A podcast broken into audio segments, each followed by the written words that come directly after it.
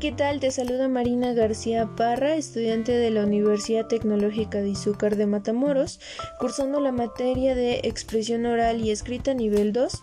El día de hoy, 14 de enero de 2021, quiero platicarte acerca de la importancia de la comunicación.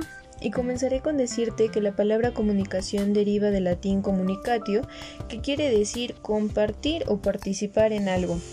Si bien todos los humanos necesitamos una forma de externar o expresar pensamientos, ideas, sentimientos, y para esto quiero compartirte el pensar de algunos autores como Frias Escárate 2003, la comunicación consiste básicamente en la transmisión de un mensaje de una persona o grupo a otro, lo que requiere de la existencia de la voluntad de interacción entre ambas partes. Por otro lado, González Rey 2007 Comunicación es todo proceso de interacción social por medio de símbolos y sistemas de mensajes.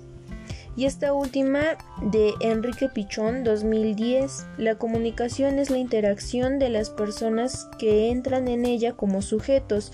No solo se trata del influjo de un sujeto en otro, sino de la interacción. Y bueno, podemos entender que los pensamientos de estos autores coinciden en que se trata de la interacción entre dos o más personas en la que se va a transmitir este mensaje. Es importante mencionar que la comunicación en el sector social, personal y organizacional mejorará la competitividad, facilitando el logro de objetivos y metas, satisfaciendo las necesidades propias y la de los demás integrantes. Además, permite el conocimiento de los recursos humanos, su desarrollo en el ámbito laboral, generando una mejor productividad.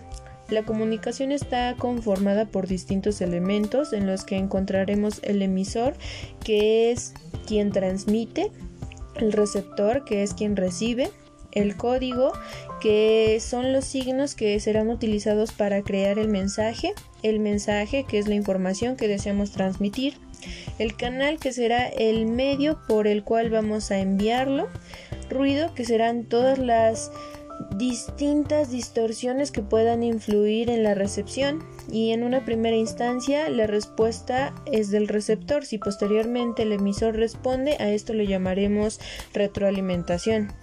En lo personal, el triunfo o mal logro del uso de la comunicación estará influenciado por muchos factores, pero será básico y especial la responsabilidad y el respeto con el que lo llevemos a cabo. Bueno, de mi parte esto es todo, espero haber aportado algo y que haya sido de tu agrado esta pequeña introducción. Te reitero, tu servidora y amiga Marina García.